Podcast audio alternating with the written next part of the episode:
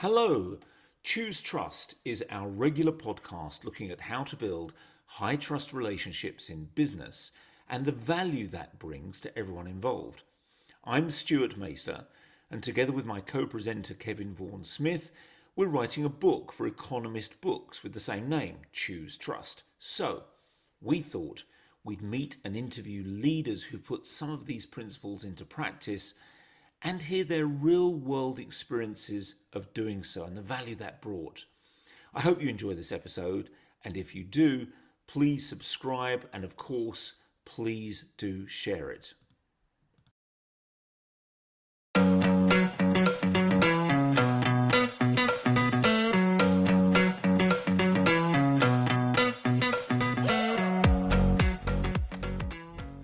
Hello, welcome to Choose Trust. And this edition of Choose Trust is slightly different because Kevin Vaughan Smith and myself, Stuart Maister, we haven't got a guest here. We're having a chat with each other. And we're talking about something very important, Kevin, aren't we? Yeah, I, I think as we work on this chapter on trust in leadership, it's become clear that there are whole sense of dynamics which are, are probably changing because of the way people's needs and thinking about what they want from leadership are changing. And, and that's been a very interesting discussion. So we thought what we do is have that discussion on this podcast because there are a number of different ways to approach such an enormous subject. Our lens is, of course, about trust, how to be a high trust leader and why. And we thought you'd be interested to hear some of our thinking in this area. And let's start. Kevin, you want to come in?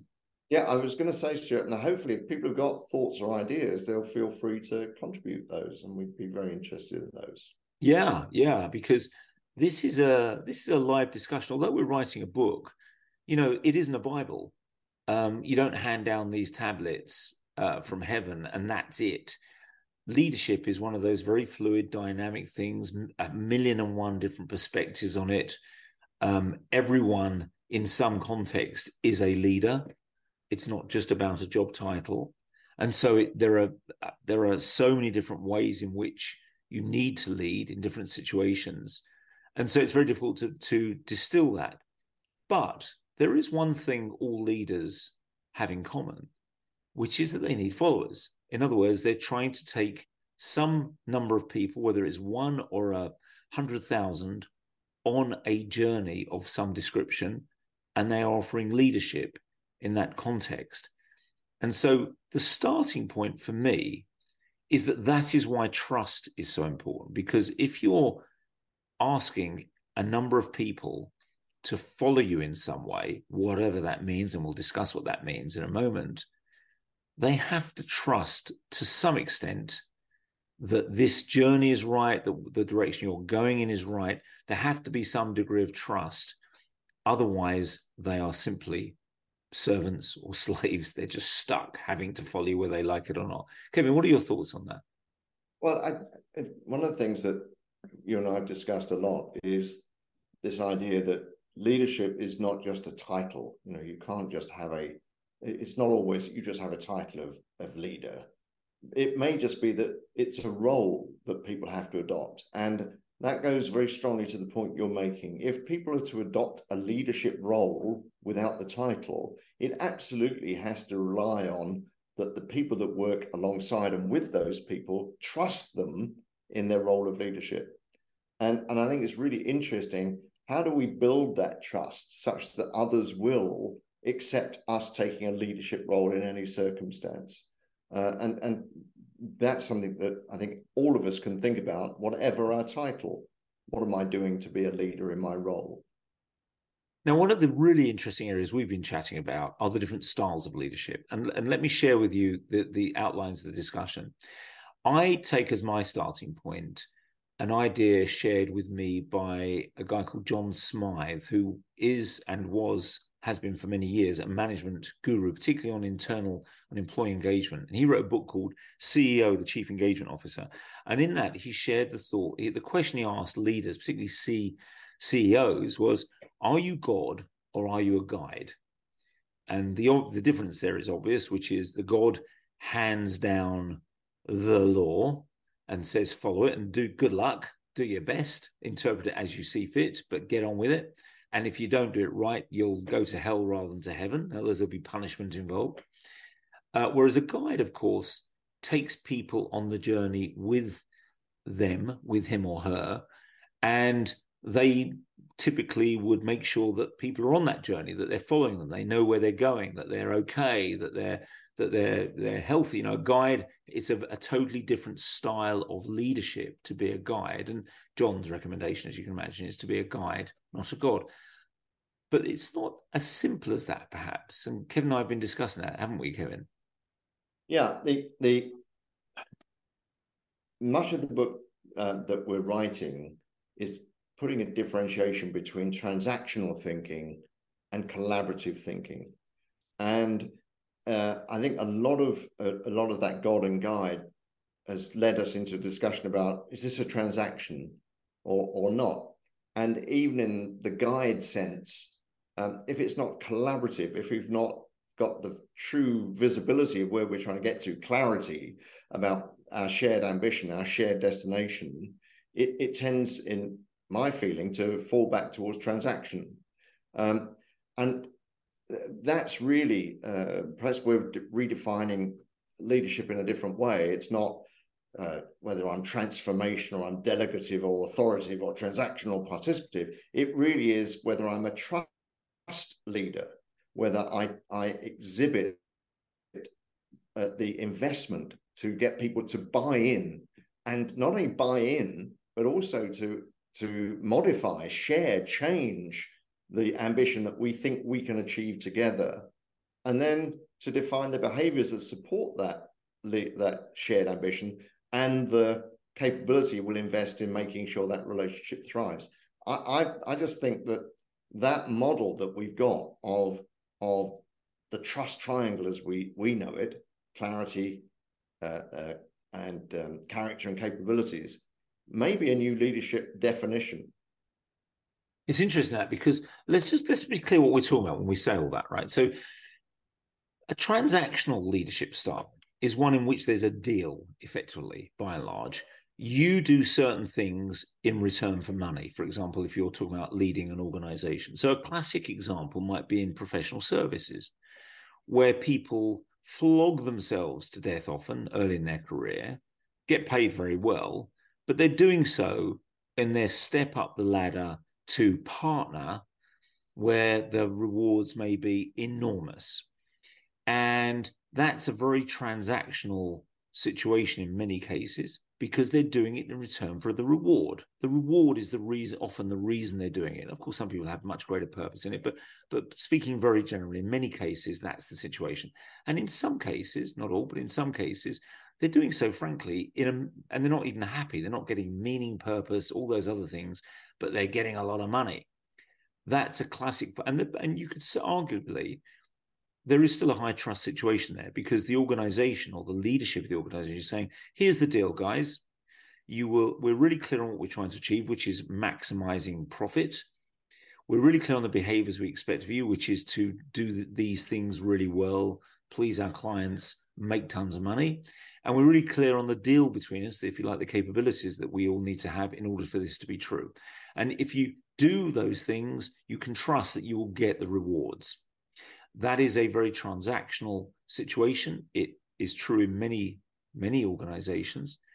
And it, it, it kind of works. It kind of works in many cases. You know, these are highly successful organizations in many cases.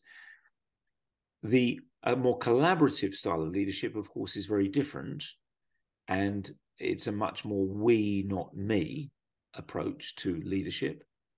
But nevertheless, it also requires um, it, in some ways is more complicated, but it also can achieve much more. And it's in many ways the difference between di- dictatorship and democracy. You know, the Chinese are showing that dictatorship can work very well too sometimes, but it is it sustainable? Question mark. Democracy well, has problems too. Go, yeah. The point I pick up on what you're saying is that the transactional approach, and I, I think you defined defined it well. You know, this is what we expect of you. This is the behaviors we want you to to to um, demonstrate. And if you do this is what you get. That's absolutely clear. Um, but it's only clear from the perspective of the employer. It hasn't spent any time exploring what actually could you do, and if you were to, what would be an ambition that would align with what we're trying to do, and if we work that way, could we uh, achieve even higher? Which is the point that you're making. I think, yeah, being really clear. I wish more employers were really clear about this is what we want of you, and specifically these are the rewards. I don't think they are often, but that transactional thinking is rife uh, in in in leadership styles, and it doesn't. The other thing we were talking about, and I think it's worth just bringing into this conversation is, I said earlier, m- most of the people that are going to be uh, leaders or be led for the next 20 years, 30 years are what we're all now calling Gen Z. You know, these people born in the last 20 odd years. And there's lots of studies that show they want different things. I wonder, uh, you know, to think about how does trust improve our ability to deliver what they want. So, uh, what what they're saying they want, or what what the research is saying that they want, is first of all uh, to be known. What is it that you want that I want in my life? Understand who they are, and then they want opportunities to learn and grow within the job. And then on top of that, they want to know that they're involved and that they're working and valued personally. So they want recognition in their job and they want a chance to make a difference. So they want to know that what we're doing is valuable and may even be ethical. Uh, and then they're looking for authenticity in the role. So and they want to know what am I going to get? So they want to get that other transactional response. So they want to know what's in it for them. And then finally, what we're hearing is they don't want to come into the office much. Um, they quite like flexibility in the way that they work. So, as a leader, I think a lot of that transactional stuff is going to be under real threat. It's going to be really difficult because it, it avoids asking, Who are you? It avoids worrying about uh, opportunities to grow and learn, not learning to be an accountant or learning to be a lawyer or learning to be a doctor. It's not avoiding those, but that's not the growth necessarily that these people are looking for. It's not worrying about individuals. It's saying the machine operates this way. And I, I just wonder whether what you think about the role of trust, Stuart, in responding to these new needs. I think the point you made there is incredibly powerful, and and it starts with the with what you said right at the beginning, which I really want to pull out and be and which is the the contrast between the warm words that people use and the actual behaviors they demonstrate. It's a common theme for us in many of a lot of the work that we do. So lack of clarity means that even the most transactional employers out there, the people who simply are looking of essentially offering a deal, money in return for work, even those are full of all the warm words, the meaning, the purpose, what we're here for. That you know, the, the, the warm words are not in short supply. Our four values are, none of which are actually lived on a daily basis. So the warm, so the even if you're going to be a highly transactional leader in a small or a big situation, being clear on how what the deal is i think is critically important so people can decide whether they want to follow you. Otherwise you're leading to cynicism and blame when the promise isn't matched by the reality so that's the, the first thing.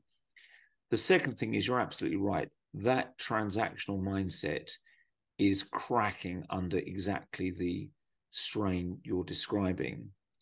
And so there needs to be in our view and certainly both of us share this a move towards a more guide based leadership where there's a collaborative approach where people are involved and where you're taking people on the journey with you.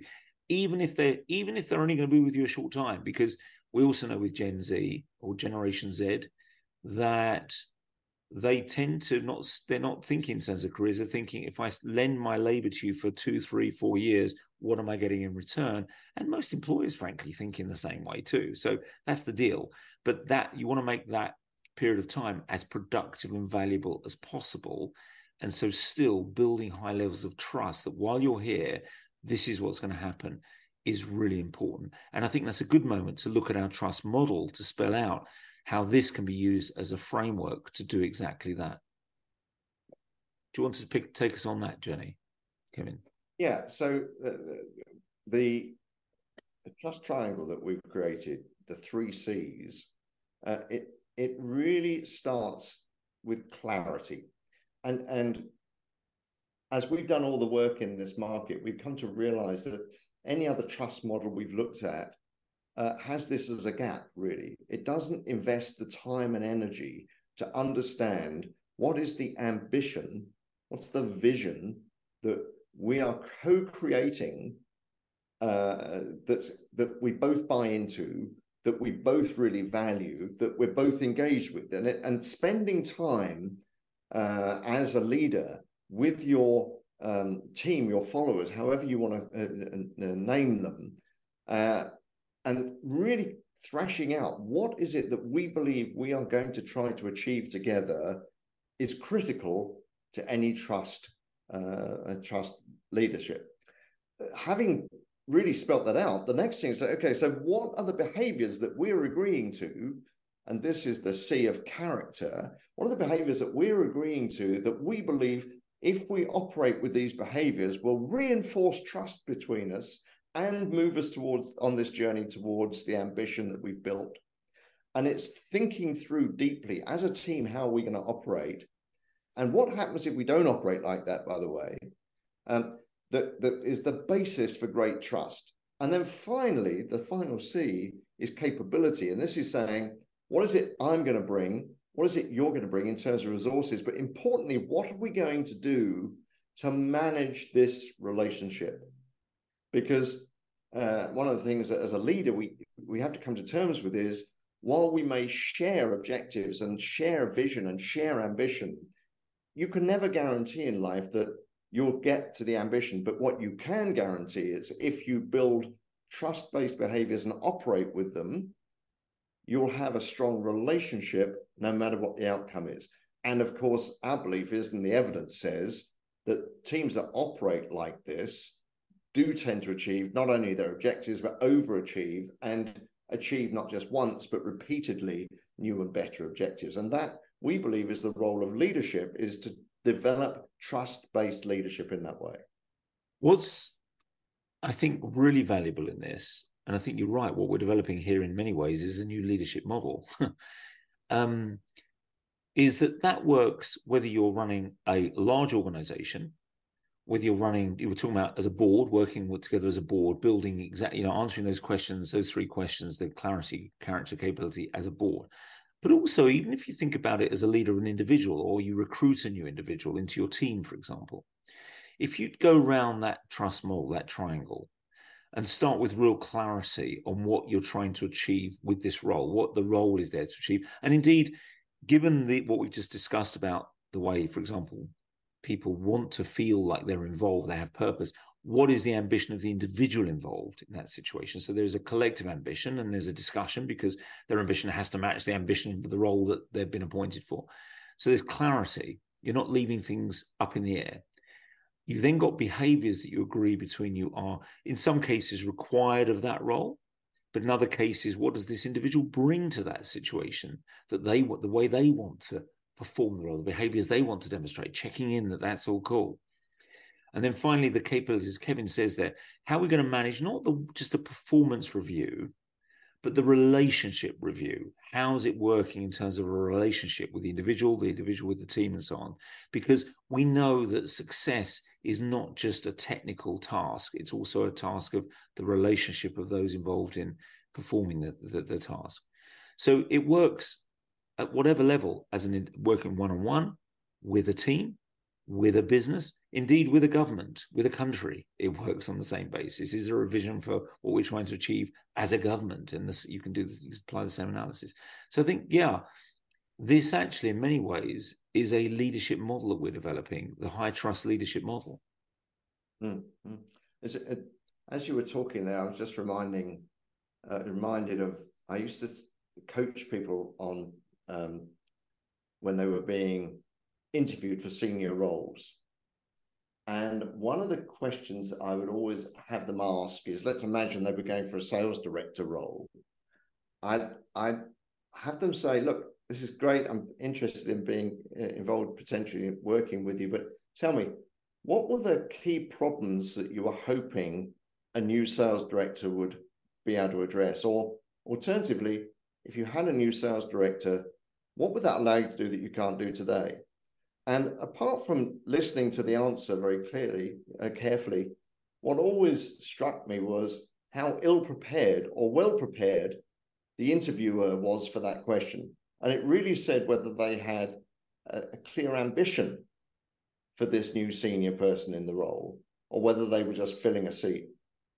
And uh, it's that kind of thinking to make sure that we have shared ambition with our leaders that I think is one of the key things we've come out come from me come to me out of this conversation. So um, very interesting. Well, it raises you've raised a really important point that may be a good point for us to begin to to finish on. But it, it's this: a lot of this stuff, when you even as you talk about it, like we're chatting about it now, it sounds kind of soft and fluffy, doesn't it? It sounds warm and cuddly. We're going to be nice. We're going to consult. We're going to have the right kind of behavior. It's all very lovely. But actually, this is really hard edged, tough stuff we're discussing. So, for example, one of our five key behaviors that we call out is honesty and openness.